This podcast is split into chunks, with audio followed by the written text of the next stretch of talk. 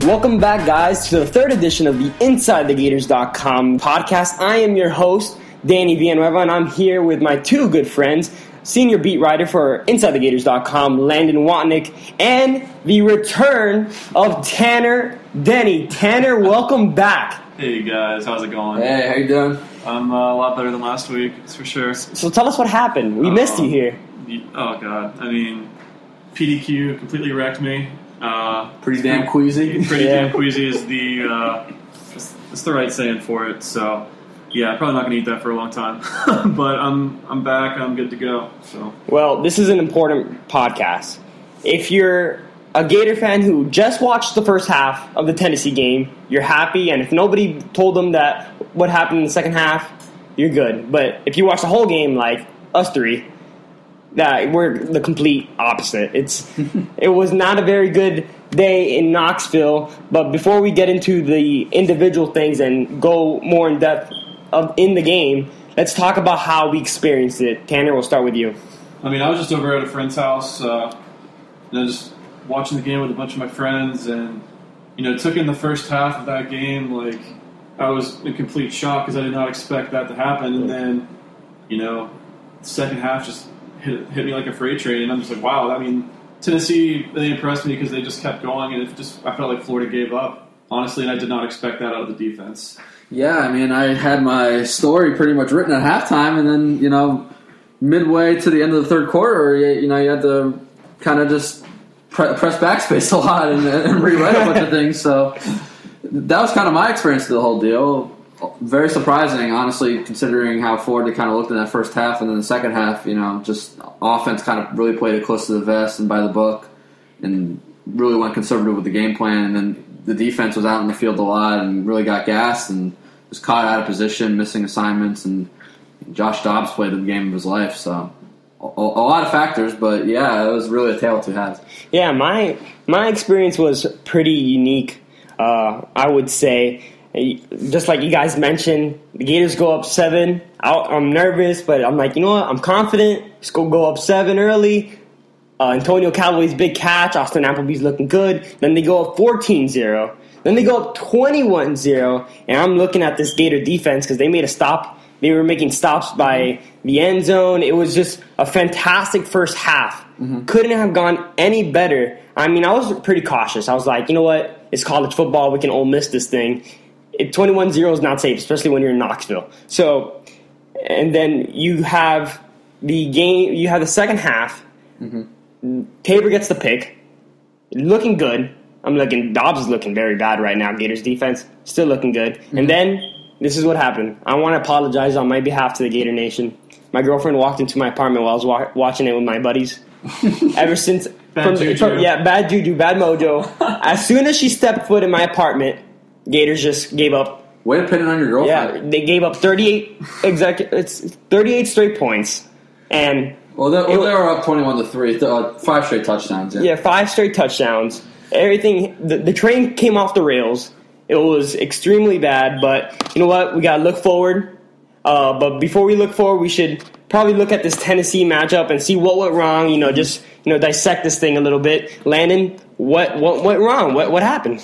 Well, as I kind of mentioned, the offense really went conservative, and at the same time, too, Florida just couldn't establish the run. I mean, Tennessee loaded the box more on passing downs, typically blitzed more. And Florida's offensive line this season, one trend I've kind of noticed is just they've struggled when they see somewhat unfamiliar looks, like, you know, when a team, you know, drops an extra guy in the box or has to go up against uh, unfamiliar blitz. And we really saw, you know, the offensive line kind of struggle on that end, and Florida couldn't really get a push up front for its running backs, and then from there, the play calling went kind of conservative, yeah. and Florida couldn't really get much going in play action with Austin Appleby, who thrived there in the first half with, you know, the deep ball, and, you know, just he even broke off some runs, too, for, you know, some shorter games, but that, that was that was really the main key what I saw, but Florida's approach just on that first offensive drive in the third quarter, I wasn't a fan of yeah. it. I mean, three straight rushes Same. to go out, and then Same. after that, that had to be the, he has to feel more confident. That had to be the most frustrating thing for a Gator fan is that mm-hmm. you have them where you want them. You have the chance at the kill shot. You can you can finish this. Mm-hmm. You, Tabor gets that interception. They score again, twenty-eight zero. I think that's over. I think mentally the team took their foot off the gas, but at the same time, too, a lot of it was what I had mentioned before, just offense really playing a conservative, like they were off by more than they actually were, and then the defense having to come out so often, you know, after three and out after three and out, what was it, like four consecutive yeah. three and outs in the third quarter, and then the defense eventually got gassed. Jim Ackman made a perfect example. Obviously, Duke Dawson at nickelback was a guy who really struggled in the game and, you know, gave up some big gains in uh, man coverage and whatnot. And McElwain mentioned Duke Dawson having to play upwards of seventy snaps in the game yeah.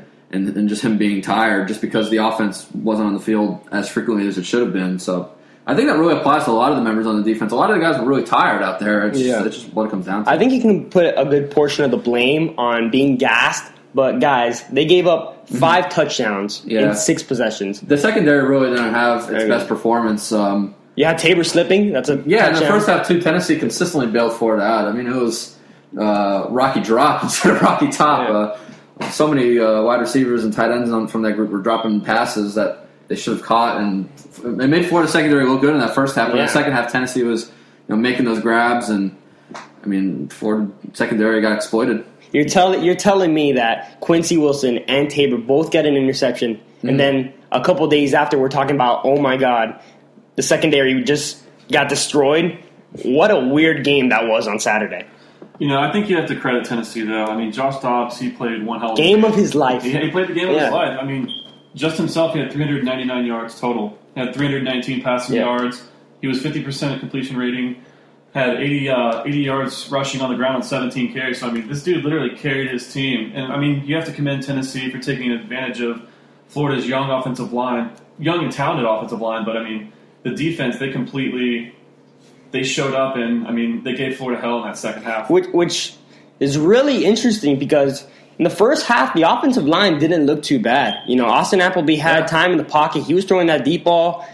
And then in the second half, Tennessee made adjustments and Florida just didn't know what to do. Yeah, Florida really didn't make adjustments. One call that was kind of common was just Florida running those screenplays and Tennessee was swarming to the ball, swamping them up. And, yeah, didn't really make the necessary adjustments in the second half. There. I don't really understand why Doug uh, Nussmeier went conservative in that second half because, I mean, you saw Appleby throw the deep ball in yeah. the first half. I mean, there was success there. I don't think they threw it deep in the second half.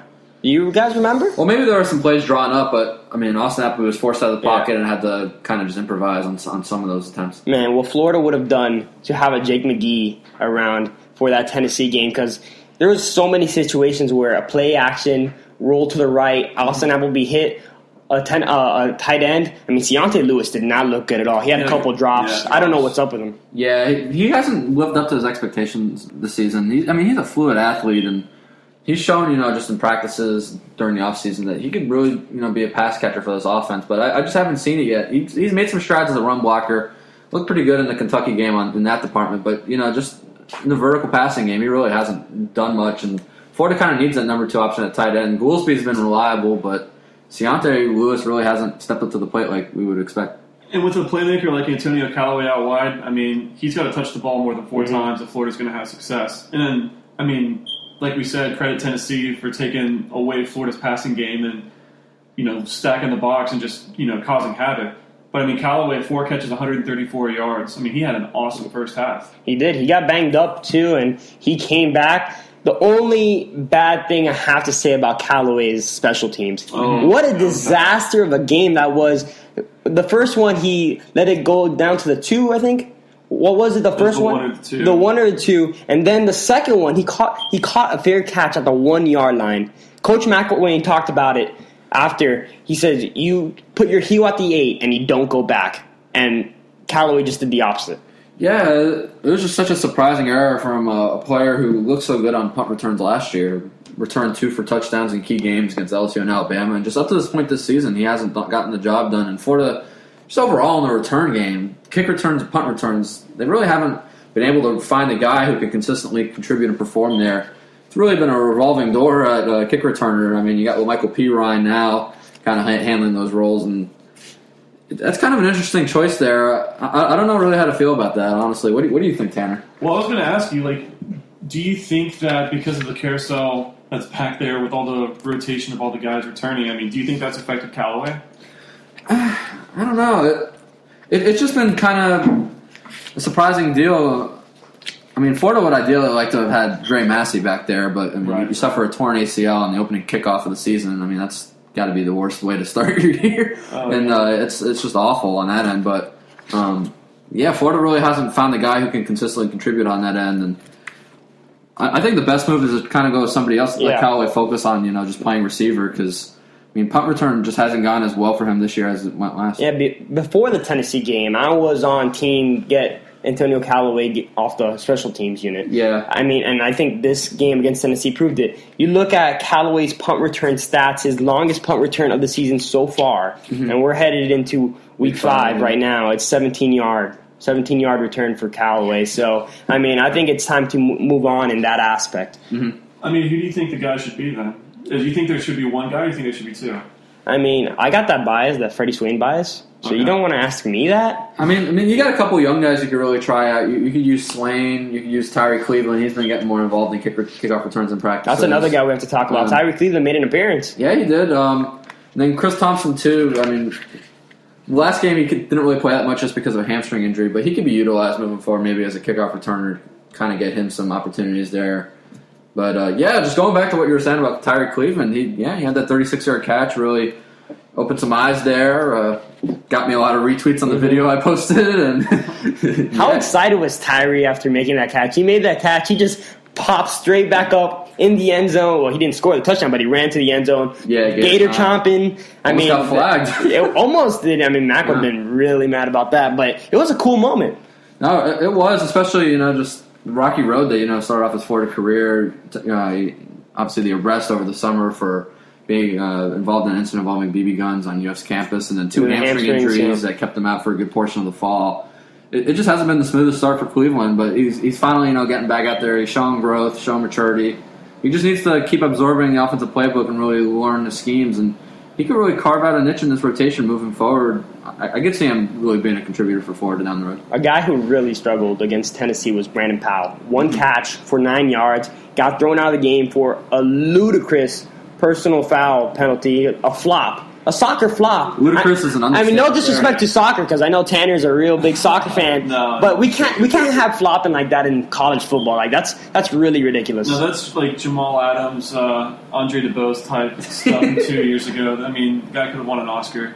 Or a Grammy or whatever it is. It was, it was so like bad. LeBron in that one moment in the finals. It was so bad. Brandon, Brandon Powell just trying to get this Tennessee guy off him, and then the Tennessee player is just spinning out of control right in front of the referee. Like, if I'm the referee, I don't blame the referee. I mean, he saw this guy just spinning out of control. He didn't see what Powell did, and he just throws a flag. But, I mean, you can't have that in the game. If I'm the S E C, I'll be making up some rule that if you flop like that, you're the one getting ejected. Like, yeah, that was so on, bad. Yeah, Florida's been on the bad end of, you know, some of these disqualification penalties on personal foul calls. Yeah, Martez Ivy, that that was that was just a shoulder bump, and then Brandon Powell, you know, just extending his arm out. He didn't punch the guy. I think it should be reviewable. I think yeah. that that should be reviewable because that's just... It's usually the second guy. It's not yeah. the guy who instigated, but the guy who answers back is usually the one who gets the punishment. Yeah, but, but I guess just going back to the topic you were mentioning before, just about Brandon Powell's role in the offense. First two games, I'm looking at the stats here, caught one hundred sixteen yards and two touchdowns on eleven catches in the past two games. Just twenty-nine on four catches. He, Florida needs to start utilizing him a little more. He needs to start getting, gaining a little more separation and getting open. You know, good good news about Brandon Powell that he will be available for the first half against Vanderbilt because mm-hmm. the S E C office said that he would not be disqualified for the first half, which would you would be the usual thing yeah. if you get hit with something like that. That is some good news, guys. Defensive line, I mean, they played they played all right the first half. Sec- second half, not so much. The defense just collapsed. I yeah. mean, I, I honestly yeah. felt like the it just looked like they gave up, and that's the first time I felt like I've seen this team really give up. I mean, especially like after having, you know, an awesome start to the season, or not awesome, but an okay start to the season. I mean, They, they gave up. It was so random, it was too. Very, very it was so I mean, random. I mean, you have to give credit as well to Tennessee's offensive line. They played a heck of a second half. Oh, Florida, yeah, Florida really couldn't get much pressure on Dobbs. I, I was looking at the stats, just no sacks and no quarterback hurries at all in that second half. They kept Dobbs clean in the pocket. He had all the time in the world, you know, to hit on the, some of those throws. So, I mean, you have, you have to look at it from the other side. But, yeah, Florida's defense really lost intensity. And what a hostile environment it was there in Tennessee. I mean, they were they were up twenty-one eighteen, and I knew, oh, this is not going to go up well because they had all the momentum in the world. Like, it just all fell apart at once. And as soon as they went down, uh, once they gave up that touchdown, once Tabor slipped, I knew, oh, this That's it. The streak is over. Neyland Stadium is an awesome environment to be in. I was there two years ago for the ten to nine game, and, I mean, that is a very, very raucous crowd. I mean, they are – they're no joke. So credit to Tennessee and their fans. Yeah, and, and special teams. Eddie Pinero didn't get a chance at a field goal, only extra points. But he went perfect four. Yeah, he's yeah. been a perfect four, uh, fourteen of fourteen this year. He's done pretty well on, you know, P A Ts. And for the first time, Johnny Thompson got some work in. Punt. Yeah. It, it looked oh, it looked like shades of last year, that second half. And the play calling, run, run, run, run, and nothing was happening. And we talked about it, Landon, in the, in the last podcast. Of mm-hmm. The running game was going to be a huge indicator of who was going to win that game. And it was run- in the first half, but in the second half, you know, fell apart. And, yeah, as I mentioned before, you know, play action just wasn't opened up. And it really limited what Florida wanted to do offensively, and it didn't really help that they didn't take a daring approach in the second half. Really yeah. played it close to the best. A, st- a statistic that shows how bad the running game was for Florida. The second leading rusher for the Gators on Saturday against Tennessee was Austin Appleby, seventeen, sorry, seven carries for twenty-four yards. The leading rusher, Jordan Scarlett, ten carries for forty-four yards and yeah. his touchdown. You look at Mark Thompson, eight carries for twenty, for twenty yards. Jordan Cronkrite, Uh, four four carries for thirteen yards, and LaMichael Pirine, two carries, five yards. We saw how Pirine did against Kentucky. Looked very good, and only gets two carries in Knoxville. Yeah. Why was that? Well, a lot of it, too, is Florida's had him focus a little bit more on kickoff returner, but most of his games this year have come, you know, against lesser competition. I mean, he, he still has room to grow. He's a very talented running back. He's a really promising future as a Gator, but I guess some of those elite S E C defenses, I'm, I'm not sure if he's going to be able to do what, you know, Scarlett or Cronkite could do, but I mean, I mean the, the jury's still out. I'm, it's, I'm not saying that with one hundred percent certainty, but he, he still has some room to grow, in my opinion. Yeah, Tanner, you've been a little bit critical of Mark Thompson this season. Uh, he definitely did not impress many people against Tennessee. What do you think? I mean, he still needs to step up. Eight carries for twenty yards against Tennessee. I mean, You should well, a guy of his size should be able to run through defenses, and he's not running behind his pads. He's not running with a lot of physicality, and he, I don't know, it's kind of moving like a finesse-style running back. Mm-hmm. Um, I feel like Mark Thompson needs to be that bruiser. He, he could fall down for four or five yards if he just goes forward. But, yeah. he's, I mean, he dances around a little too much. I'm on the Scarlett train. I think Scarlett needs to yeah. he needs to touch the yeah. ball way more. He looked really good in that he's first been, half. He's been very effective so far this season, and I feel like we're not seeing my, as much of Scarlett as we should. Just in my opinion, moving forward, uh, I mean, this is just me, but I, I think Florida, once they start playing against, you know, more of the difficult opponents on their schedule, they should really roll with Scarlett as the main back and use Cronkrite as a change of pace back, maybe on third downs, kind of as that pass catcher out of the backfield. And I think they should really stick mainly with those two guys, but when you, you play against some of the weaker opponents on the schedule, you could give Thompson and Pirine some extra carries. But obviously Thompson's been the starter the past three games. And we'll have to see if Florida, you know, kind of sticks with that approach or kind of, you know, shakes it up moving forward. All right, we spoke about who did what. Let's talk about S E C East implications. Now, Florida's behind the eight ball. Now mm-hmm. we gotta we're going to be rooting for anybody who's playing Tennessee now. To so so the Gators can, you know, just try to come back a little bit when it comes to the S E C East. You look at Tennessee's schedule; they face Ga- uh, Georgia this this week. They mm-hmm. play Texas A and M, T- Texas A and M the week after, and then they play they face Bama. Um, what do you guys think? Do you think the S E C East is a pipeline dream now, or is there still a good shot that the Gators make it to Atlanta? Florida still has a good shot, but this next month is really going to be a crucial stretch. A lot of it is going to be dependent on just how good Tennessee looks, if they continue to gain momentum after the Florida win.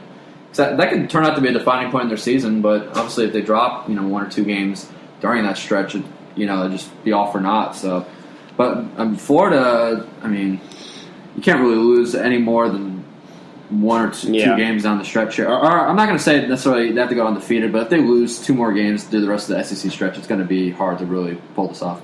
you know, this could go either way for Tennessee. Because, I mean, like you said, they have a gauntlet of a schedule with uh, jo- going to Georgia. They're at A and M, right? Yeah, I think they're at A and M. Yeah. And then they're playing Bama. So, I mean, they could they could shock everybody, win all three of those games, or they could easily lose all three of those games depending on that team's psyche.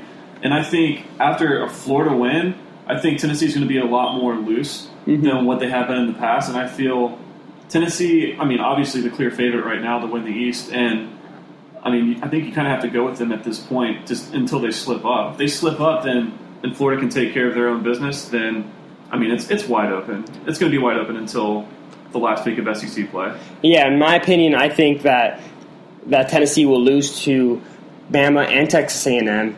But unlike your opinion, Landon, I think they have to run the table. I don't think they have any more room for, for error. And I know that's that's not a good thing. You, you got L S U, that that can go either way, and then you got Arkansas on the road, which I which I'm fearing a little bit. But yeah, it, short and simple. I think the Gators have to run the table if they want a chance at Atlanta this year. But enough of Tennessee. Let's talk about Vanderbilt. And before we talk about Vanderbilt, we brought in a special guest, Chris Lee of Vandy Sports dot com. Let's get into it. I want to welcome in Chris Lee from Vandy Sports dot com. Chris, thanks for joining us, and uh, how's it going? Things are going well here. It's finally cooled off in Nashville, which has been a welcome sight. Chris, uh, tell me about the, the vibe over there in Nashville right now as they welcome in the Gators this weekend. You know, it's been weird because Vanderbilt honestly has not played very well. It's a team that's two and two, but it has gotten outgained by one hundred forty yards a game. And look, the schedule has been decent. There's not been any cupcakes in there, but there also have not been any ranked teams in there, at least until Florida comes to town this weekend. It's a team that is won on turnovers, which is exactly how it lost a year ago. And it's not always been ugly. I mean, the first quarter for Vanderbilt last week, it gained five yards of total offense. And so I was at the Western Kentucky game last week and just never really did it occur to me that Vanderbilt could win that game until the very end, and it did. So it's just been kind of one of those seasons where Vanderbilt is two and two, but the Georgia Tech game was one of the worst games this program has seen in years. And the opener against South Carolina, the Gamecocks just aren't very good. That's a game Vanderbilt should have won probably by seven or ten points, but didn't. So I think even with the team that's two and two, and I know Florida could be ripe for the picking after last week, I don't know that there's a whole lot of confidence that Vanderbilt has, has caught Florida. I'm not going to say at a good time, but I don't know that there's a lot of confidence among a lot of people that Vanderbilt's going to pull an upset. You mentioned that the Georgia Tech game was one of the worst games in the history of the program. Why was that? They were awful at everything. I mean, Georgia Tech is a team that runs the ball really well, and it ran the ball really well against Vanderbilt that day. But Georgia Tech is not a team that you really fear throwing the ball. Tech had touchdown throws of seventy-seven and eighty-one. And one of those was just a short pass that Marcus Marshall took the distance. The other one was was thrown deep down the field. Vanderbilt offensively scored on its first drive, didn't get points the rest of the game. Georgia Tech is just a very mediocre team right now, and that effort, it, it almost looked like that team quit, maybe even the fourth quarter. Tech eased up, and it could have been worse than it was. I mean, there just wasn't much good to say about that game other than Vanderbilt's first drive where Kyle Shurmur took the team down the field, but after that, it, it just was a rout, and, you know, look, this is Georgia Tech of twenty sixteen. It's not Georgia Tech of a few years ago where that team was winning nine and ten games. It just was a bad day all around. When an average college football fan thinks of Vanderbilt, the number one player that comes up in their mind is Ralph Webb. We all know what Ralph Webb did against the Gators last year. We know he's a Gainesville High grad. Uh, we know that he likes to play against the Gators. How does he look this year compared to last year? I think he's even better. Ralph has improved a little bit every year. I don't think he's the most gifted back in the conference, but certainly he works as hard as any of them. He's good about hitting his holes. You know, I remember writing about a year ago, he just didn't have any breakaway speed, and then he started breaking some longer ones. Florida saw that a year ago. This kid just gives it his all on every play. He is a leader. He just got named team captain, and he's really just become a fan favorite. And it's been one of my favorite players to cover because on top of everything, Ralph is just exceptionally humble. It's been a great story, and I've been really happy to see that kid have some success. And the quarterback for Vandy, Kyle Shurmur, um, he has six hundred fourteen yards, five touch, three touchdowns, and two interceptions. Um, we know he's the son of an N F L coach. Uh, what can you tell us about him so far this season? It's been up and down. You start with the opening game, and he leads Vanderbilt on a long touchdown drive, and they decide to go with Wade Freebeck for a couple series. Well, Kyle never really got his confidence back or his rhythm back that game, and it carried over to the Middle Tennessee State game when he started oh for seven. But then he gets in rhythm. They get a couple of late touchdown drives in the first half, and he was thirteen to fourteen at one point.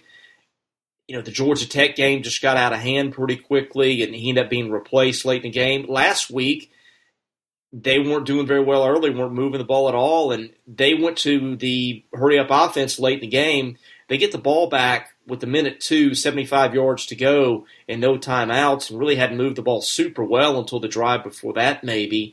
And Kyle just got in a rhythm. He leads him down the field. They score a touchdown on the last play of regulation and win it in overtime.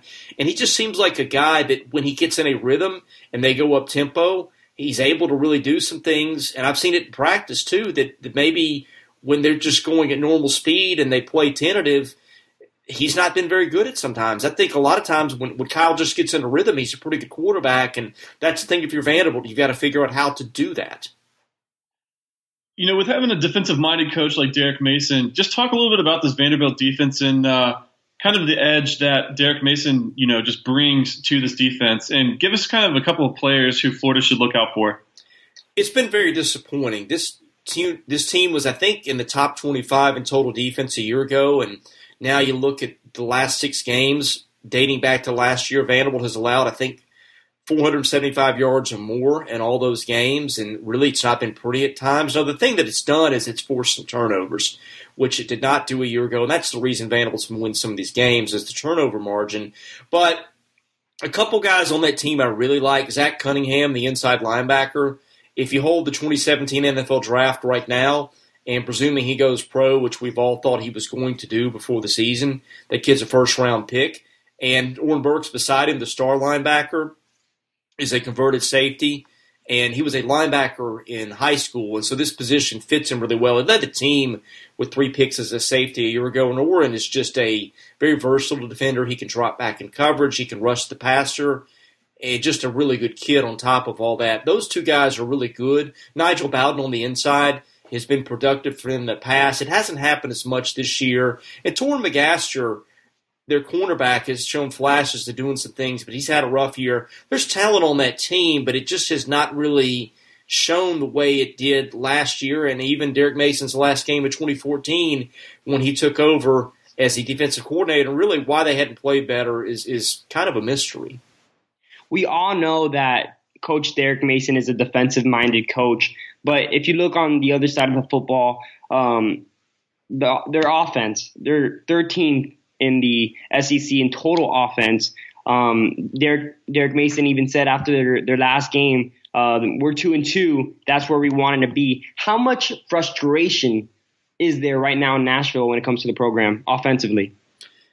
I think it's more on the defensive side because nobody thought the offense would be great. In fact, I'd say it's played about the way that we thought it would. I would have thought maybe a few more passing yards this season, but I'm not really – the total output doesn't completely surprise me. Although, boy, you know, game one and game three, they weren't very good on that side of the ball. I think it's – the frustration a lot of times is with the play calling because it's been conservative. A lot of people think the team plays tight. They were, I think, the only team in the country heading into last week's game without a pass completion of thirty yards or more. No, they got one of those. They got a sixty-six-yarder to Caleb Scott last week. But I think it just has been, honestly, a team that a lot of times just hadn't been that fun to watch on offensively. And the only thing worse than having a bad football team is being bad and boring at the same time. And and there are flashes where they've, they've looked pretty decent at times, but there's also been times where, like I said, they'd go an entire quarter and a half without getting a first down or moving the ball at all. So it's just been kind of a frustration of, of why it is that they look pretty competent sometimes and then just completely inept at others. We actually discussed this during our Behind Enemy Line series that you could find both on Inside The Gators dot com and Vandy Sports dot com. But just what's the current injury report for Vanderbilt right now? Pretty healthy. They've had Andrew Jelks out the whole year. He would have probably started at center or left tackle, so that's been expected. Nigel Bowden played last week, an inside linebacker, or excuse me, did not play. I think he's going to be back this week.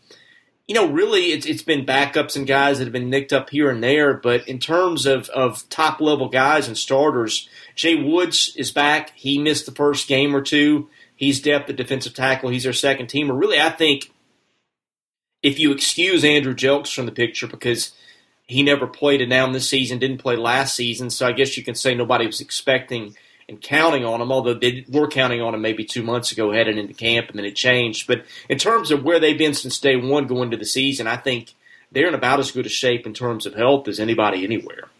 And obviously special teams is a topic that sometimes gets a little overlooked. Just what would you kind of identify as the greatest weaknesses and uh, strengths on, you know, Vandy's special teams? You know, they devoted an entire offseason to getting better on special teams. They were dreadful there a year ago. And they hired Jeff Jenick, who's a special teams coach. They put a lot of time into it. They're better a little bit, but not by much. Tommy Openshaw in the, in the kicking game is just an average kicker, maybe a little below average.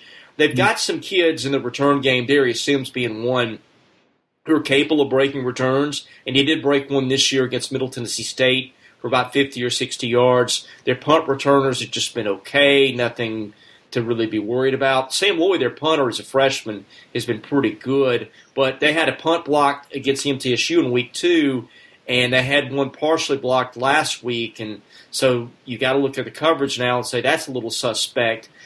So it's just been a group that they really wanted to improve there a lot this year, and they've improved some, but I don't think as much as they thought they might. Chris, um, Derek Mason, he's nine and nineteen in his career at Vanderbilt, and he's two and fifteen in the S E C. Is he on the hot seat? I think he is. I think that this team was one with the schedule that probably should have won six games at least. I think the South Carolina loss was really damaging. I think that's a game they should have won when they didn't make that up against maybe Georgia Tech, in a game most of us didn't think they'd win. You start getting behind the eight ball, and you look down the schedule, and Florida's a little better than I thought it might be. Auburn's better than I thought it might be. Kentucky, I mean, who knows? We thought Kentucky was dead in the water, but they showed out and beat South Carolina a week ago. Fans are really starting to get disgruntled, and it's not really that they're two and two as much. It's just looking down at the schedule and saying a bowl's going to be tough, and a bowl's especially going to be tough if you just are, are so stagnant in terms of yards offensively at times and unable to move the ball. And defensively, they've just been getting lit up, even though the, the points don't always show it. Teams are moving the ball up and down the field. I think people look at that and say, this team should have been three and one at this point. And if you look at the numbers that, that are pretty predictive going forward, it hasn't given people a ton of hope that they're going to pull out a six-win season. All right, Chris, we got one more question to wrap things up with you. Predictions. Saturday afternoon, twelve o'clock kickoff, S E C Network. Uh, how do you think the, the game's going to play out? I've been awful at picks this year. My pick was thirty-one thirteen Florida. My reasoning is that I just think that those cornerbacks that Florida has are, are tough to throw on. I know they might have had an off week a week ago. Vanderbilt's pretty conservative. I could see them getting a spot where they're down ten or thirteen to Florida, and it's going to be really hard to move the ball on them, especially when they maybe know what's coming in the air. They really don't excel in anything offensively. Ralph Webb's good in the run game, but Florida's run defense is good. And I see Antonio Callaway is a big difference maker. He's the kind of guy that Vanderbilt really struggles to cover deep. I mean, there have been times this year that you've seen receivers two yards behind a defensive back. That is not good when you're playing a guy like that. I, I just don't think it's a good matchup for them. Now, could Florida show up and show up flat after what happened last week? Sure. I'm just not really good at predicting what teams show up. I just know I think if Florida is what I think it is and if Vanderbilt is what I think it is, I see the Gators winning, and maybe by a little bit more than the number there. Once again, we want to remind you that you can check out Chris Lee at Vandy Sports dot com. Chris, we want to thank you for joining us here on the Inside the Gators podcast, and we'll talk to you soon. You bet, guys. Well, that was a really good interview with Chris Lee of Vandy Sports dot com. Guys, I mean, he laid it all out on the table for us. Vandy really struggling so far this year. Uh, Gators shouldn't have a problem come Saturday after, Saturday at noon over there in Nashville. Um, Landon, can you cover us when it comes to injuries? What's going on with the Gator football team? Yeah, Florida's going to be without a key player for actually the next couple of weeks. Joey Ivie had a procedure done on his thumb from an injury he suffered this past week, and he's going to miss the next four to five weeks, as McElwain said on Wednesday. And now Kerry Clark's going to have to play a bigger role at nose tackle. Florida's going to need some of its other backups that, you know, just in the interior to step up. C C Jefferson's going to need to play a bigger role, as does Taven Bryan, and uh, Ja'Kai Polite is going to, you know, need to play a bigger role in that defensive line rotation. And it's interesting now. Obviously, uh, Antonius Clayton tweeted out the other day that his redshirt's going to be pulled, and he's likely to travel with the team this weekend. So maybe he, he ends up being a factor, or, you know, just maybe as a third down pass rushing specialist, but. It'll be interesting to see, but Florida's going to need to do some shifting around along its defensive line and need some of its guys to step up. And then at the quarterback position, obviously Luke Del Rio went through practice Wednesday, was wearing a knee brace, didn't really look too hampered with mobility, was looking pretty good out there, but obviously questionable for this Saturday's game and could end up being an emergency backup if Appleby goes down. But I think the likely track for him is Florida's really trying to set him up to be available for that L S U game. So that's the deal on Del Rio. Uh, Daniel McMillan is dealing with a neck trap injury, as McElwain described it, but is likely to play. And then Quincy Wilson and Jordan Sherrod, who are both dealing with leg injuries, are going to play. So that's really the main rundown right now and where the injuries stand. And we talked about Luke Del Rio. He's maybe a week or two away. Mm-hmm. Austin Appleby, he didn't do so bad against Tennessee. He yeah. he shined in some moments. What can you tell us about him? Yeah, when the play calling wasn't too conservative and play action was running healthy, he was looking pretty good out there. He had a couple errant throws in the game, but for the most part was really hitting his guys, and the, the deep ball was looking better than it had the rest of the season when Luke Del Rio was in there. Appleby has a cannon of an arm and was really hitting his guys. I mean, obviously some big catches by Callaway and then Tyree Cleveland for the thirty-six yarder, so I was I was impressed with what I saw out of Appleby. I really kind of want to see how he follows up against Vandy, because up to this point we've seen the good and we've seen the bad Austin Appleby, the bad coming from his days at Purdue where he had a history of being turnover prone and was having some four interception games at Vandy, but or not at Vandy, excuse me, at uh, Purdue. But um, yeah, I, I kind of just want to see where he stands moving forward. Yeah, looking at Austin Appleby's official stat line, he went twenty-three for thirty-nine, two hundred ninety-six yards, and three touchdowns. The one thing I would like to see when it comes to improvement from Austin Appleby is play action, r- throwing on the run. Mm-hmm. His one interception was a, a pretty bad throw. That was a terrible, yeah, running terrible, terrible on a, terrible it was first down. First down, he's scrambling right and then just throws it right at a Tennessee Volunteer. Um, yeah, I would like to see some improvement when it comes to that aspect. Um, I wouldn't be surprised if he throws for four touchdowns against uh, against Vanderbilt. I mean, he threw for three against Tennessee, so I don't see why he shouldn't be able to throw four. You know, going back to the interception, I feel like the offensive line needs to do a better job of protecting Appleby as well, because, I mean, if Appleby goes down, I mean, I guess we could see Luke Del Rio, mm-hmm. but, I mean, obviously he's not one hundred percent, so, I mean... Why would you want to wait? Why would you...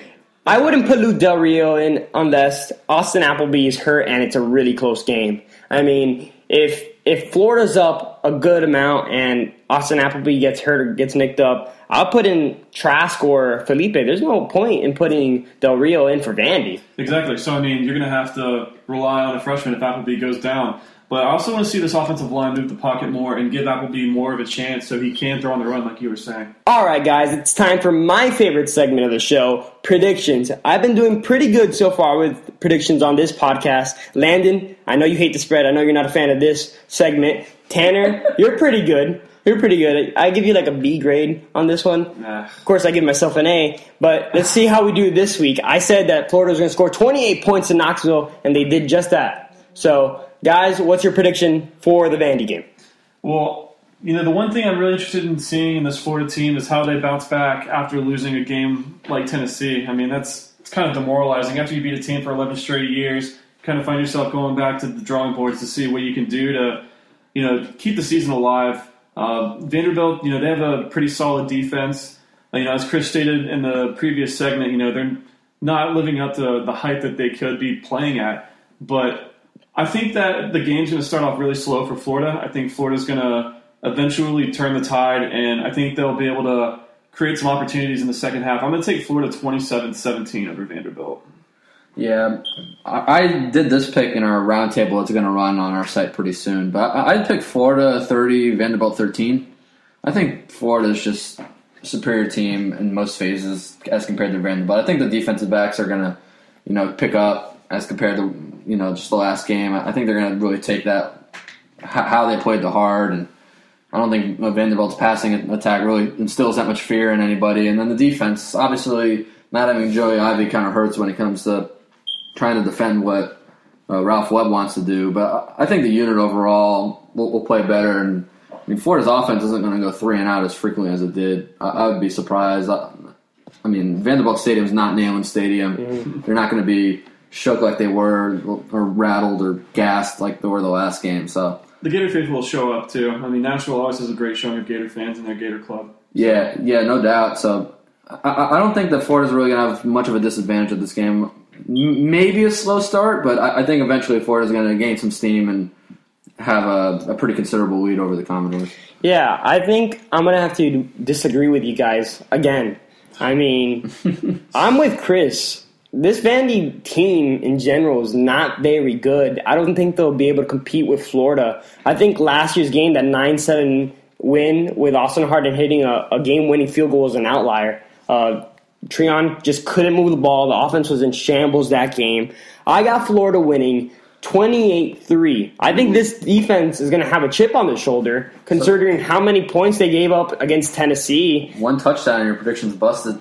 I, I, hey, I'm willing to take that chance. I have this much confidence in, in this Florida defense. I think this coaching staff has been pretty has done a pretty good job at preaching to these guys. Hey, the season's not over. You guys yeah. have to go prove them, prove yourself, because now everybody in the nation thinks you're you're overrated when it comes to defense. And I think Austin Appleby, like I said, is going to have that four touchdown game against Vandy. I don't think Vandy's going to have a shot. I think they lock down Ralph Webb, and uh, Gators can be happy with a nice W come noon. At, so, so you're calling a quarterback yeah. controversy for L S U? No. No, no. If Luke Del Rio is healthy, you'd think that the Gator coaching staff goes with Luke Del Rio. Because okay, okay. considering how Appleby has struggled with the play action, I don't see Del Rio having to fear for his job. But, guys, this was fun. We had Tanner back. We always enjoy him having having him here. Uh, Land- I think we're, I think we're going to lose uh, P D Q as a potential sponsor. Yeah. We, we, uh, oh, well. yeah, I wish. I wish. But, no, we, we, we've restricted uh, Tanner's eating habits now. No, we, we've prohibited uh, P D Q. Yeah, only fruits and vegetables. We need him healthy for the for the podcast. He's a crucial member of our team. But, guys, thanks for listening. Uh, to this third edition of the Inside the Gators podcast. Guys, there's a lot of content, right? This is promotion right here. Self-promotion here. There's oh, yeah. a lot of content right now on Inside The Gators dot com. Once again, my favorite article from Landon is Behind the Enemy Lines. You can see what Chris Lee has said, has to say. Landon, talk to him. Landon, tell us about that. Tell us about all the information we can get at Inside The Gators dot com. Yeah, we have a ton of content right now, a ton of info. Um, obviously, as Danny was mentioning, Behind Enemy Lines with Chris Lee. I mean, that's a segment that we do each week with a different beat writer from um, each site. I mean, obviously, a lot of the times we keep it in-house with rivals, but when you got a team that, you know, maybe rivals doesn't have a, you know, site for, we'll hit up some of the other newspapers and get a, a beat writer to contribute. And yeah, it's been one of our more popular features, and we have a ton of other content from our site for, you know, just kind of previewing the Florida Vandy matchup, and we, and we do it each week. So yeah, check us out at Inside The Gators dot com. We've got a, a boatload of content for you guys. And uh, make sure you guys uh, throw Chris Lee a follow for doing that segment for us at Chris Lee seventy. Yeah, he'll have some updates for the Vandy game as well. He's a great follow. So yeah, definitely shoot him a follow. And not only are the articles good, but the forums right now are really good, really interesting. I mean, it was kind of off the rails after the loss at Tennessee because everything went haywire. But it's a lot of good people on that yeah. side and a lot of good Florida Gator football discussion. Yeah, a lot of excellent insight. I mean, obviously fans get pretty emotional after a big loss like that, but a lot of, you know, level-headed fans out there, you know, posting some really good insight and mm-hmm. observations uh, and just really kind of, you know, inciting that, you know, healthy discussion. So, y- yeah, boards have been pretty excellent up to this point. Yeah, well, you can follow me at Danny underscore three six one. You can follow Landon's expensive Twitter account at Landon Watnick. And you can follow Tanner at T underscore Denny. T underscore Denny. Make sure to follow us. We'll be tweeting throughout the game, and we'll tweet everything when it comes to Florida Gator football. Guys, it was fun. Please subscribe to us on iTunes. We, we forgot to mention that. We're on iTunes now. Yeah, I know. Big time. We, we, we've gone to the major leagues. We're like Tim Tebow. You know, our first at bat, we're just going to hit home runs in the instructional league. I don't know about that. I don't want to go one for six. Well, guys, no more nonsense. Thank you for listening to the Inside the Gators dot com Florida Gators podcast, and we'll talk to you soon.